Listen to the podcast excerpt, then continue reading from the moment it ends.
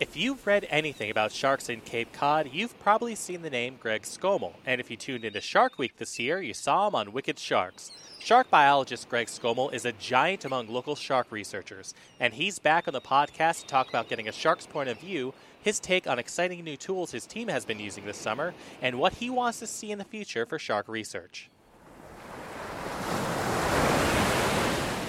Greg, how are you doing? How are you handling this pandemic?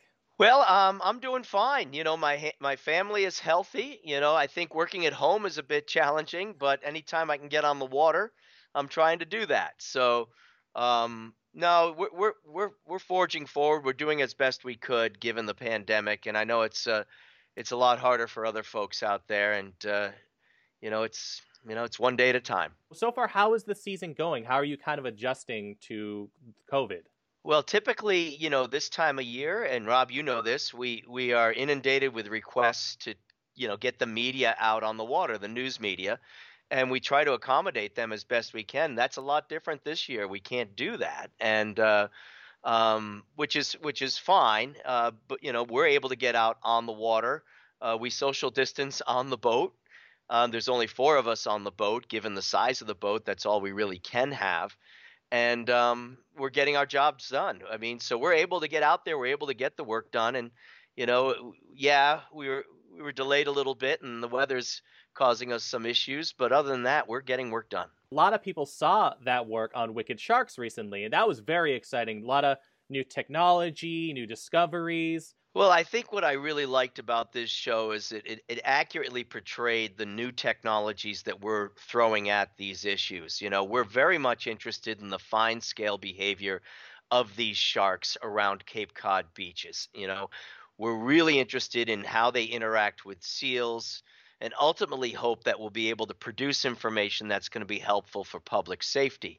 And I think the show did a good job of highlighting the new technologies that we're using now and uh, and how we're trying to recreate these very very very fine scale movements of these sharks uh, in shallow water adjacent adjacent to areas where people are recreating. And i think that's the key you know that's the key to be able to study this species over a very fine scale produce high resolution data that will allow us to look for patterns and ultimately forecast perhaps those areas or those times when people may be more vulnerable and when you have that information, then you can inform public officials and they can make policy around that, which is what your research is all about, trying to merge the world of science and policy. That's exactly right. Um, every public safety official that we talk to in all of the Cape towns tell us keep feeding us as much science as you possibly can. You know, keep us in the loop. Let us know what you are learning and how it can help us to manage these beaches in order to enhance public safety. And so that's what we're trying to do, you know, and we're using, I think, the tools now that are going to be able to, you know, allow us to put together this puzzle as to how white sharks are behaving in shallow water because that's the key you know how are they behaving in shallow water when they overlap with human beings you know and is there something we can learn about that behavior that will allow us to say ah this is not a good place or a good time to be in the water next to these animals. And when you talk about the tools, one thing that I found really ex- exciting is the real time tracking. What does it take to track a shark in real time? Well, you know, the real time technology is the latest and greatest. And, you know, what we've been doing the last 10 years is putting acoustic tags on white sharks. We've got over 220 acoustic tags on white sharks. And what those tags do is they they emit a very high frequency sound that's picked up by an array of acoustic receivers that we've got all over the state of Massachusetts. So we get a sense of where these animals are. But typically, the average acoustic receiver we have to collect at the end of the year in order to get those data. So it's not given to beach managers in real time, it's not given to scientists in real time. This year, we're testing technology that will transmit that information immediately. So, anytime a white shark swims within the range, which is typically anywhere between 100 and 500 yards of one of these receivers right off the beach, you know, that receiver is going to detect the shark, determine who that shark is, you know, and then transmit that information immediately to a lifeguard or a public safety official in that town, as well as to us. And that information can be used to to uh, to manage the beach. So, in other words, uh, most beaches decide to close for an hour. So it lets you know when that shark arrives and when it leaves. So it's real time information coming into public safety officials and to scientists. And we're just testing this technology, but it appears to be working really well on five of the beaches that we've put these uh, instruments on. And that's amazing because you know, if you know sharks in the area in the real time, you don't have to be looking out in the water. You don't have to, you know, be in the water to see the shark. You could just know through technology that a shark's around. And that's that's such a game changer. I mean, yeah, I can see them just putting it on so many sharks, and you can kind of track where, and then you can track the movements in real time, uh, thus helping your research. That's exactly right. You know, we're able to get those data in real time, so we can look for patterns almost immediately. Um, we haven't been able to do that before. We have to go out, collect 100 receivers, and we still have to do that because, you know, we still have a 100 other receivers in the water that are collecting information. Um, and we'll pull those probably in late December or January. But these real time live receivers will give us that information immediately. But it's really important, though, to, to emphasize, Rob, that we have not tagged every shark out there. Right. So just because one of our tagged sharks isn't on that particular beach at that moment doesn't mean that there isn't a white shark there. So that's the caveat to using this technology. We certainly don't want to give people a false sense of community of of uh, of security. You know, we don't want them to think, "Wow, the uh, there's no shark that's been detected, therefore there might not be a shark here." We have not tagged them all, although I'd like to say I have we certainly haven't done that, but we're trying to. And that's just one of the tools that you're kind of experimenting with. I know that you're working on something with drone balloons. And I know people, when they see drones in the sky, they get a little nervous. But uh, maybe explain to people what these are doing in the sky and how they're helping with your research. Yeah, so again, we think the key to understanding you know when or where a white shark might bite a person is knowing where and when they're hunting and so we really need to get direct observations of that behavior. And so we're all familiar with drone systems. Most drones have a limited battery life. Um, they're noisy. You know, a lot of areas of Cape Cod don't allow drone usage. Instead of drones, we're using what's called a fixed aerial balloon or blimp with a camera system on it. It's quiet. We can launch it. It's in the air. It will stay there for hours.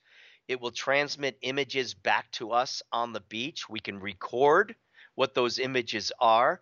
We can determine when seals are in the area. We can determine when a shark is coming in to potentially attack and kill a seal. So we can get direct observations of shark and seal behavior using this technology. We can pivot the camera anywhere we want. We can zoom in. And so it's a really excellent tool. No, we can't cover a lot of ground with it, but we can put it up for hours on end and have somebody a technician there collecting these observations to again see how does a white shark approach a beach? Does it use any specific channels to do that? Is it following a seal? Does it attack a seal when it instantly sees it? Those kinds of behavioral observations are going to give us a glimpse into how these animals uh, are reacting in the shallow water. You're attacking from the, the sky, and also, you know, you have cameras on the sharks now that kind of like show what they're seeing underwater. Yeah, we've got these live receivers, we've got aerial systems for observing, but we're also using a really sophisticated technology called accelerometry. Right. And accelerometry collects information every second on what that shark is doing. Every second. Um, 20 different parameters are measured. And those parameters tell us whether the shark is swimming slowly or swimming fast, when it accelerates, where is it in the water column, what's the water temperature. It gives us really, really high resolution behavioral data. And coupled with that, we have a camera built into these tags. And so what we do is we put these tags on the shark for one, two, three days, and then the tag comes off, floats to the surface, and we go collect it. We then download millions of data points from this deployment and we can recreate what the animal does in the three dimensional space of its environment. So we can tell when it's just lazily swimming along, when it's uh, accelerating to perhaps attack a seal. And we can take these data and couple it with the observations from the cameras themselves to look at how frequently they go hunting, when they go into shallow water, where are they in shallow water, wh- what are they doing in shallow water? Are they lazily swimming? Are they exhibiting some other kind of movement pattern? How often do they attempt to kill a seal? And how many seals ultimately might they feed on over the course of a summer, which is a big question a lot of people ask. So it really gives us direct observations as well as data sets to look at the fine scale behavior of these animals. So it's just one more technology that we're throwing at this issue to try to study the behavior of white sharks. What you found out about shark resting behavior that was so exciting? Rob, we're basically already getting results. You know, Right. we put cameras on sharks, we're getting observations. We are riding the back of a white shark for 24 or 48 hours. And that's like absolutely amazing. If you told me we would be doing that 20 years ago, I'd say you're out of your mind. You know, the technology didn't mm-hmm. exist. Um, and we're already getting little tidbits of information. You know, we tend to think of white sharks as being, you know, highly charismatic, highly active animals that are just cranking all the time, moving along the bottom, always in hunting mode. Um, but that's not the case. You know, some of the data we got last year, as well as direct observations from the camera system, show that one of our sharks, and this was highlighted in Wicked Sharks, you know, was actually resting at one point for for a bit you know just laying on the you know mo- not laying on the bottom but you know it stopped moving and just hanging out in one specific area as it kind of took a little bit of a siesta. You know was it sleeping? We don't think so because they need to keep breathing but it certainly had taken down its its uh you know its pace a bit and was relaxing. Maybe it had just consumed a seal and didn't really need to be doing much as it just hung out and digested. So um, that was pretty exciting observation coming from these tags already, and I know we're going to keep seeing more. And it's all pieces to the puzzle. How excited are you this year? It seems like you're experimenting with a lot of new, exciting technology. Is this like the year where you feel like there's going to be some great breakthroughs in research? Yeah, you know, one thing we know about science is it moves slowly, even though there's some sense of urgency in Right. in our minds. Um, to try to collect information as quickly as possible. You know, we've de- we've deployed uh, now almost ten of these camera tags. We've got five of these live receivers out there. Brian is doing his work with the fine scale arrays, which we've expanded this year.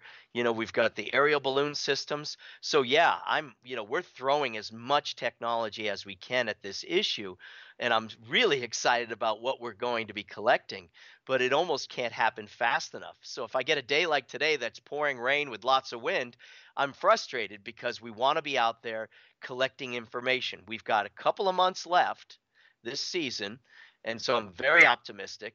We're going to keep collecting data. We've got a full time student at the University of New England working on data sets as they come in. And so, you know, we're just doing everything we possibly can to collect information that will hopefully give us meaningful results, you know, over the winter as we analyze these data sets. Crazy because you have all this exciting new technology in 2020, which is a year of a pandemic, and like the weather hasn't been great. So it's really it's been it's been challenging. Steady as she goes. We're gonna keep on collecting data and just ride it into winter. Yeah, I mean, we've talked about the various technologies we're using, and um, you know, we're going to let them we're going to let them do their job. You know, so we're going to push hard for the next two months to get this technology out there and deploy it as much as we can. You know, um, we're hoping that we produce enough information over the winter that will allow us to refine the way we use this technology next summer, but also produce information for public safety officials. You know, half the job is getting this technology deployed, is getting out there, getting on the water, and using this equipment. The other half is making sense out, out of literally millions of data points that are coming in. You know, and we'll do that all, during the off months, you know, as we get into winter, and we'll keep pushing, pushing, pushing. Um, and uh, I, I'm optimistic. I'm really excited about you know everything we're doing this year, and um, you know, and we're just going to keep pressing hard.